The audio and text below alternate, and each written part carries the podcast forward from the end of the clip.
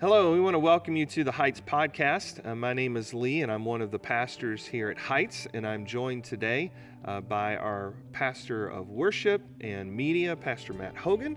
And we are in a series of podcasts through the end of Mark. And what we've been doing on Sunday morning is just been taking a sermon at a time, a chapter at a time through the Gospel of Mark. And so that uh, sermon series is titled Servant King. So if you'd like to catch up with that, on our YouTube page, uh, feel free to do that. And so, over the last couple of podcasts, we've been looking at uh, passages, Matt, that we really haven't had time to deal with on a Sunday morning in the sermon uh, because I'm limited by time. Right. You know, I mean, nobody wants to sit here for an hour and a half and listen to me preach. so we, we, you know, we have to kind of pick a chunk of that passage. Uh, and then what we've been doing on the last couple podcasts is is kind of going over some things we we may have skipped, uh, didn't have time to really kind of do more of a deep dive into. So this is kind of the the the podcast after the sermon type thing. And uh, so today we are in Mark chapter 14. And um, last time we talked about Mark 13 with the abomination of desolation and all that. So that was a, a good one. Uh, but in Mark 14, we're picking up here um, with Jesus in the Garden of Gethsemane. Mm-hmm. And so, uh, what we want to look at today is verse 36, where Jesus says, Abba, Father, all things are possible for you. Remove this cup from me, yet not what I will, but you will.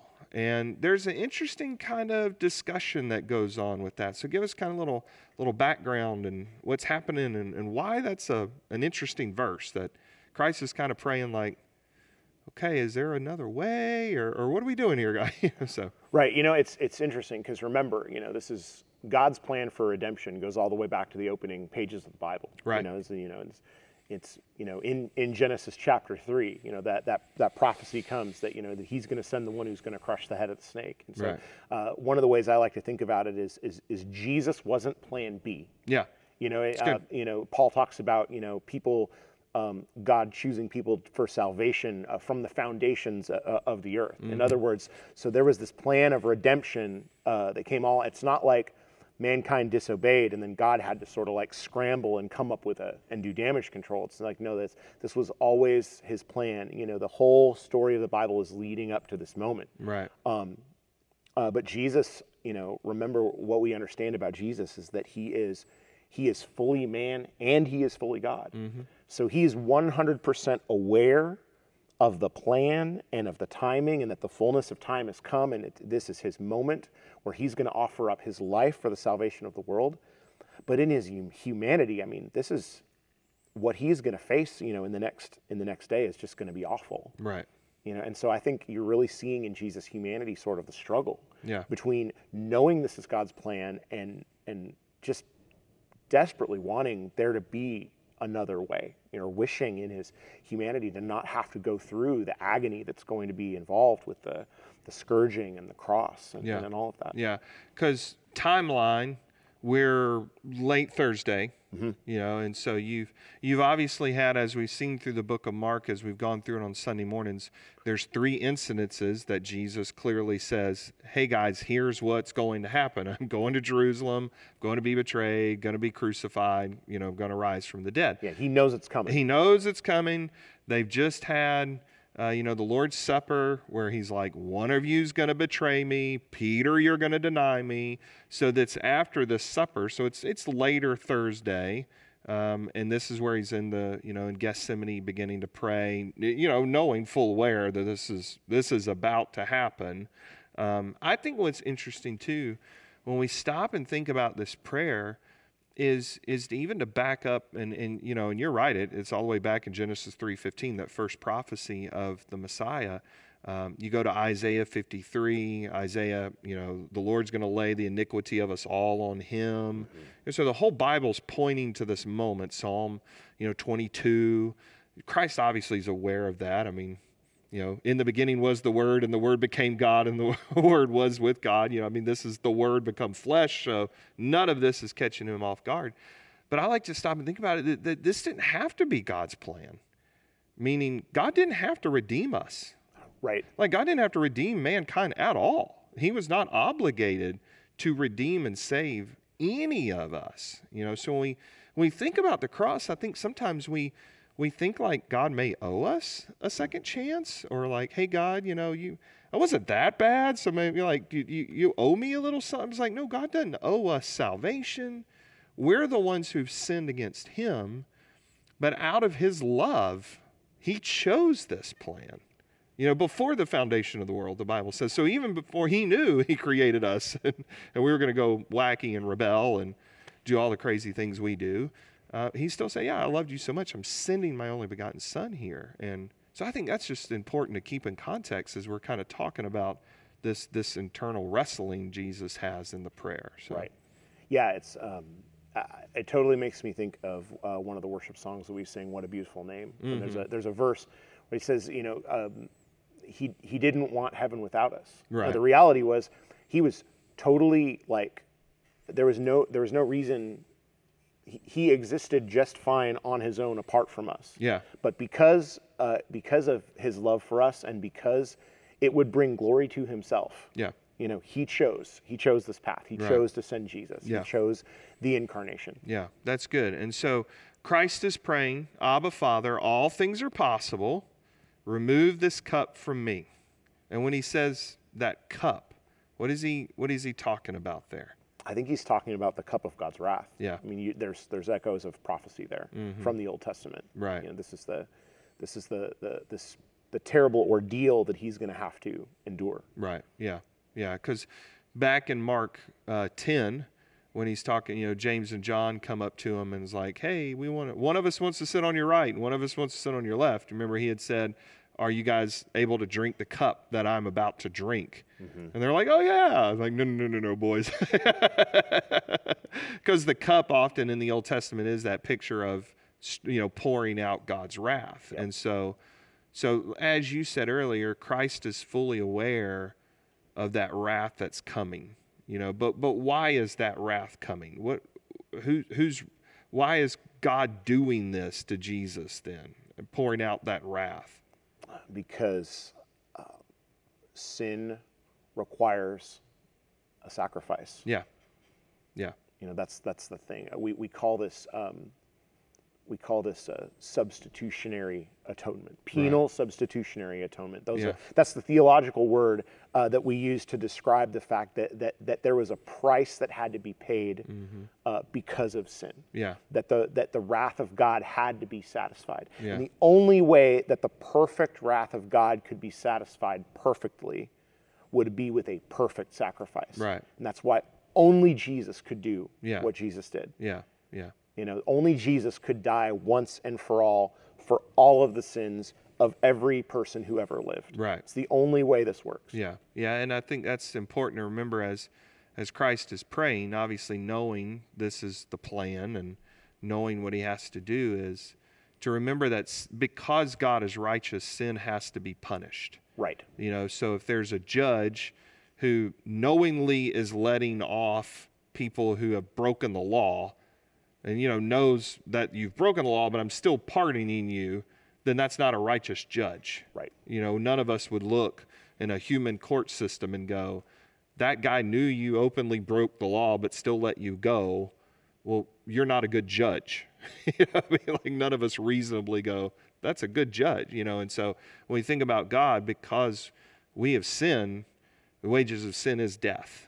You know, and so as you, you said, he's that substitutionary atonement for us. He's that substitute. And I know this podcast isn't on Barabbas, but my favorite guy in the in the whole story. you know, because that's the picture is Christ took Barabbas's cross. He took his place. Just like he took our place and your place and, and all of our listeners' place so that we can have the forgiveness of our of our sin. And so but but let's get a little bit uh, you know deeper into the into that verse. Yet not what I will, but you will. You know, and and so I mean, is is Christ really trying to get out of this? I mean, you know, like is he, hey, just you know, just just checking one more time. There's no other way. I mean, how do you how do you interpret that? You know, it's an it's an interesting question because that's been something that was kind of debate debated throughout, especially the early part of of church history. Was Right. did Jesus have one will, Yeah. or did Jesus have two? In- In the same way that that they debated, did Jesus have one nature or did he have two natures? You know, because Yeah. we understand Jesus to be fully human and fully God. Right. You know, and so there's been there's this, there's been this debate throughout church history of like what is what exactly is Jesus saying here? Is Jesus saying that his will is different from the Father's will, and, and how is that possible if Jesus Yeah. is God? Right. Um, to me, I think it's really important to kind of read that whole sentence together. You know, where I think Jesus is really, I mean, he's asking for the cup to be taken, but he's also saying, not my will, but your will. Right. In other words, I, I think Jesus is, an, is aware yeah. that there's really only one way this is going to end. This is Right. only one way this is going to happen. It's only one way this is going to go down. Yet in his humanity, he's still asking to be delivered from, Right. you know, from this from this horrible ordeal that he's about to um, that he's about to experience. You know, and so I and so I think that um, I think ultimately he is conforming his will to the Father's will. Mm-hmm. You know, and I, I, again, there's there's kind of some debate about what you know, trying to understand you know Jesus in his humanity, how how that's kind of functioning in that moment. But but I think ultimately what's what's important to realize is Jesus submits himself to the will of the Father. Right. And I think that's really important a- as a model for us Yeah. because the reality is is that in our lives God is going to call us to do things that we don't want to do. Right. And hopefully it's never going to end, you know, with, you know, with a horrifying death the way the way Jesus is going to end.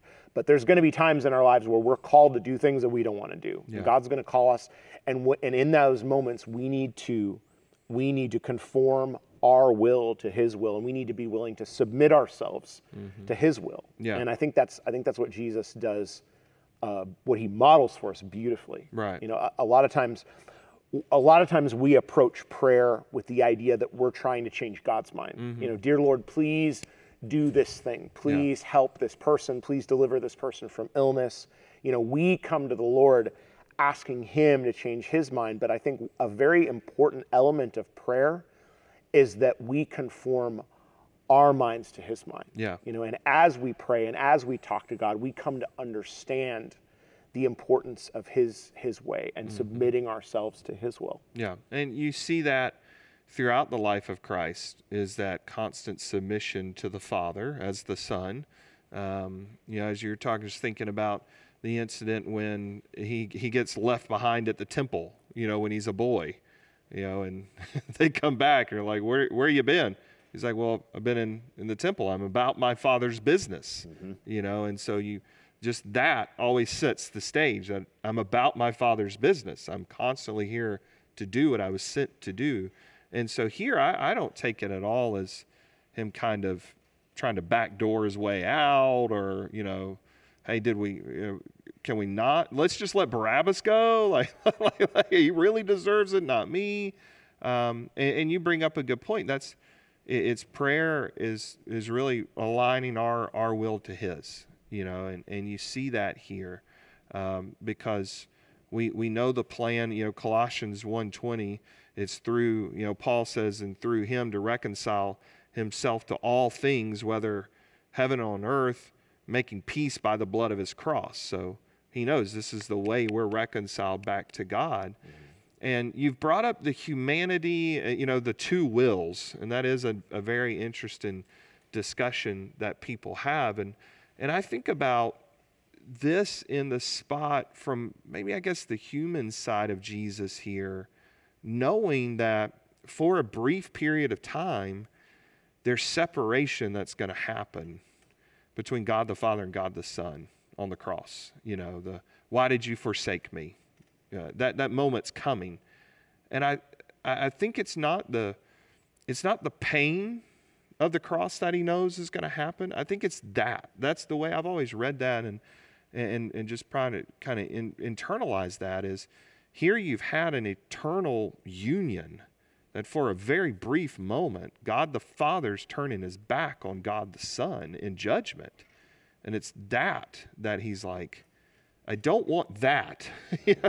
Even though he knows I'm going to be raised from the grave, you know, I mean, just that agony of the union for that brief period of when he becomes sin for us, that relationship severed. And I think it's that agony and pain that he's already feeling of that, you know, becoming sin for us. And, You know, our next podcast, we're going to kind of talk about what happens on the cross, but Mm-hmm. I don't want to give away the ending on that or anything. just, just a little preview segment. But I, I think it's really that, you know, because Luke says that he's in just great agony in this prayer. I mean, you know, this isn't just the way probably you and I pray. I mean, like this is gut wrenching, you know, Well, if you- prayer here. And if you think about the unique position that Jesus is in, Right. you know, the Second Corinthians uh, tells us that you know uh, he made him who knew no sin to be sin on our behalf. Right. And see, all of us, all of us know what it is like to be lost. Mm-hmm. All of us had a time in our life where we didn't know Christ, where we didn't have a relationship with God. Yeah. Jesus has always had a relationship with the Father. Yeah. And so the idea that there would be a separation there, even for a time, would be would be brand new, brand new territory for him. Yeah. Um, but again, it's necessary because Right. Jesus is the perfect sacrifice. Yeah. It's the it's the fact that he knew no sin Right. that enabled him to be sin on our behalf. Yeah. You know, if, if Jesus had lived a sinful life, then he dies, well, he just he dies for his own sin. He doesn't die for the sin of the world. Yeah, yeah, and that's I read an article recently, and and it was pretty heretical, by the way. Uh, just slipped that in there as a preface. But the the author was saying that Jesus didn't have to die on a cross for our salvation. Like he could have died from typhoid, hmm. and we still could have been saved. You know, because the the Word became flesh, and just by his death we could be reconciled. You know, so he could have died of COVID. I know, bad joke. I mean, you know, but but he could have died of the flu, and we still would have been saved. And I'm like, no. I mean, Christ clearly says, Mark 10 45, I've come to give my life as a ransom for many. Mm-hmm. And so his death is that substitutionary atonement payment for our sin. You know, and so it's not like this was an option. I mean, this is how it works, you know, that he had to die in this way, in this manner, to be our sacrifice. So it's not like he could have just got run over by a, a cart, you know, in the middle of Jerusalem and we would have been saved. No, I mean, this this was the plan of God. There was no other plan out there. So Yeah, I mean, and I think that's important to remember too, is that uh, we can engage in hypothetical Right. hypotheticals. Could God have done something else? Yeah. Well, I mean, God is sovereign, right. and so this was the way God chose for it to happen. Yeah. You know, if he had wanted to do something else, I, he's God. He could have done something else. Yeah. But again, that that's that's just speculation. Right. The reality is, is like this was always his plan. Yeah. You know, and you've got you've got thousands of years of biblical history pointing to Pointing this to this. you know, with, with you know, and, and the connection with Passover and the mm-hmm. sacrifice yeah. and the temple. I mean, God is preparing His people and for all of humanity for this moment where where Jesus is going to go to the cross. And he's, Right. I mean, I, I mean, I'm, I'm thinking all the way back to to Abraham and Isaac, and Isaac going up that going up that mountain carrying Right. the wood on his back. Yep. I mean, God's people had been had been prepared for this moment for Yeah. thousands of years. Yeah, yeah. You know. that's good. Yeah, that's good. Well, I want to just kind of encourage you on this as we are, are, are talking through this subject of the two wills and could he have done this? Could he have done that? Uh, let me just kind of land our plane today on the podcast, so to speak, and say that here's what Christ did. He died on the cross for us, as Paul says. And on the third day, he was raised again. And in order for us to have biblical salvation and forgiveness of sin and life with God now and for all of eternity, uh, Paul says in 1 Corinthians 15, this is the gospel in which was preached, in which you believe, in which you hold fast. And so let me encourage you that if you are not a believer in Jesus Christ, to first and foremost know uh, that there is a penalty for your sin, and that penalty is death. That penalty is eternal uh, wrath of God upon you in the lake of fire. But it is Christ who has come to die for you, to pay that penalty, to take your place. And the Bible says to turn from that sin and trust in this Jesus who has loved you and has done this for you. And so that is our first and foremost prayer uh, out of today's episode that if you are not a believer in Christ, then today you will be. Hebrews 4:12 says that today can be your day of salvation. And that's that's our prayer. That's our hope. That's our mission here at Heights to love and to lead all people to a new life with Christ. And secondly, I just want to encourage you in prayer, uh, just as Jesus did, it's aligning our will with God's will. You know, so as you pray and you're asking the Lord to intercede in the life of someone else or situation uh, that you may have, I know it's popular sometimes to tack on the end of that prayer, you know, God, not my will, but your will. I want to encourage you just to mean what you pray and just to ask that the Lord will bend your will to Him. And uh, so until we see each other again next time, I want to invite you to our services in person on Sunday morning at 9 and 10:30 a.m.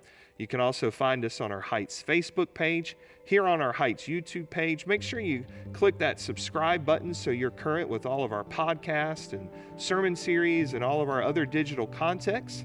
And so until we see each other again, God bless.